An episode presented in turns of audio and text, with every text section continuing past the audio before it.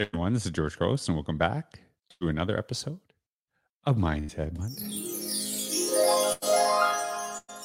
Hey everyone, uh, it is uh, Mindset Monday. Welcome back, and as you know, I record these ahead of time, and I'm actually recording this on September 28th. And uh, I, I, actually live in Central Florida, September 28th. Right now, um, I had plans to do some other things today, but um, Hurricane Ian is headed our way. Now, I don't know how big of an impact it's going to have, but um, I, I, wanted to record today because uh, just because I wanted to have some time, and I was thinking about. Um, I'm nervous about this. This is a new area for me. I'm Canadian.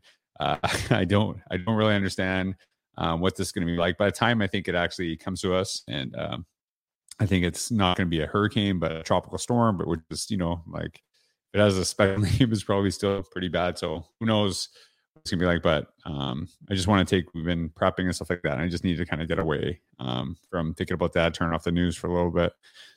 We're prepared uh, for hopefully whatever comes our way, and I hope everyone that um, uh, is listening or uh, safe or uh, it's just it's just a little bit nerve wracking. And uh, I think I was thinking the reason I wanted to record this day is because I was thinking about uh, I definitely have some anxiety, and I'm not just talking about this, but I, I I've always dealt with anxiety, and I think sometimes the reason I was thinking about recording this today is the anxiety that I have actually makes me really proactive in some things that I want to be extra prepared. I want to do this, and I think that actually helps me. And it, reminded me of this idea that sometimes like our, our, our biggest weaknesses are also our strengths. And I, I remember I, I kind of always thought about this, but I remember actually this really putting being put into my um for, uh, into my mind when I read a, a book by Malcolm Gladwell, and he talks about David and Goliath, and he he kind of shares in that in, in the book, and I'm not quoting it, and just kind of going off my memory, there's something really interesting is that you know the the David and Goliath story is kind of this underdog, you know, David, uh, you know, beating Goliath and how uh, how weird that was. But the the story actually is he he goes about it. Uh, he talks about how Goliath actually, you know, was probably really slow. Uh, you know, probably struggled, you know, to move around. And actually, the perceptions of David, who was smaller, also meant he was quicker the ability to you know do certain things because of his size that he benefited. So that story is kind of perception of the weak beating the strong. But you know when gladwell talked about it he he thought about how actually uh, we didn't necessarily see um, maybe we need to rethink about our perception of what strengths and weaknesses actually are. And one of the analogies he shared was he talked about um, people with dyslexia often actually become CEOs of companies. And again, I'm going off the memory. So please feel correct me in the comments if I'm misquoting this. I'm pretty sure that was the analogy that he used. And the, the reality that he shared when he talked about this is that um, because of dyslexia, many people actually have uh, are very detailed focused. They're they're they see small things in a way, and so actually that is a strength and it, it is kind of making me think about this notion of anxiety. And um, you know as I, have talked about before i have depression even though i talk about mindset monday i think that you know um, there's in ways that I, I, don't say i struggle with depression i have depression. And the reason i don't say i struggle with depression is because it's something i have but it's not who i am. But i also think that it makes me very empathetic. And one of the things that i think helps me as a dad is when i see my kids struggling with things um, and maybe not not the best approach, but I always try to make them laugh because I never want them to to necessarily feel the way I feel, and having an understanding of that has kind of helped me. And I, I remember reading a story about Robin Williams, right? And he had depression, obviously, and it was actually someone talked about that was one of the things that was one of the reasons that drove him to be so funny was that he wanted people not to feel that it he felt. And and whether however you see that i see that as him utilizing something he struggled with to benefit others and to you know open up some doors for himself. And do we see that as a strength? Do we see his weakness? Now obviously horrible story you know um, how he uh, you know passed away and uh, things like that. But i try to look at the good parts of people's lives and and find those things because um, that matters to me And I know it's kind of a morbid story to think about, but I do try to find that good because sometimes it's really hard for me um, to do it to do it in myself, and so I try to find it in others. And I think about this on a professional level. Some of the best teachers I've ever met, ever, honestly, were terrible students. They they were terrible students. I when I was a principal, I used to think that when kids got sent to the office, sometimes they get sent in. I'm like, is that all you did? Seriously? Is that? Because I was a horrible kid. I used to get in so much trouble. And it actually made me better understand some of the things that kids dealt with and some of the struggles they actually had and to kind of be empathetic.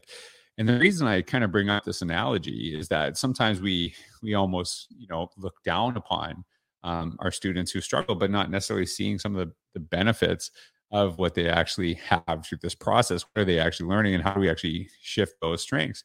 And so, for a lot of teachers that really struggled in school, I think one of the advantages that they have when they become teachers is that they have an understanding of kids who struggle because they were that kid.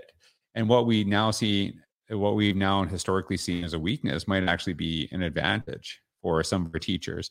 And you think about it on the opposite side. Um, I've had, and I think about this specifically because maybe my own experience, I had math teachers who were just absolutely brilliant at math, who knew math inside out, were geniuses. And I struggle with them because they couldn't necessarily see um, why I would struggle because math had maybe come easy to them or something that they were really passionate about. And so we always kind of think about this, you know, like that we need to know our content and really need to understand that. But I think sometimes the benefit of struggling with your content is that you have a better empathy and understanding of actually, you know, seeing um, from a perspective of where kids actually struggle. And so I have been a big advocate of trying to find people's strengths, but I think I'm also trying to shift my own thinking to see that some of our weaknesses, if we utilize them, can be our strengths. I remember actually my uh, associate superintendent, deputy superintendent Kelly Wilkins. She said, "You know, one of your biggest strengths is also one of your biggest weaknesses. That you're, you, how passionate you are. It has benefited you in so many ways, and you need to learn to harness it. Because sometimes I get so passionate that I would struggle with people who didn't have that same passion. And so, you know, you kind of kind of see both sides of that coin, where I can get really, you know, emotionally involved, really upset about certain things because of my passion, but also led."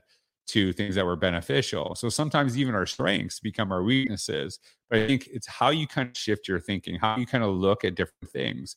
So I want you to really think as you're as you're kind of listening to this today, what are some of the things that you maybe perceive as your own weaknesses, whether it's on a personal level, where whether it's on a professional level, and really kind to trying to think about how do I actually look at my weakness, the thing that I struggle with, like for me, my anxiety, um, about what is going on today in our world um, and how to use that to be overly prepared and make sure everything's okay.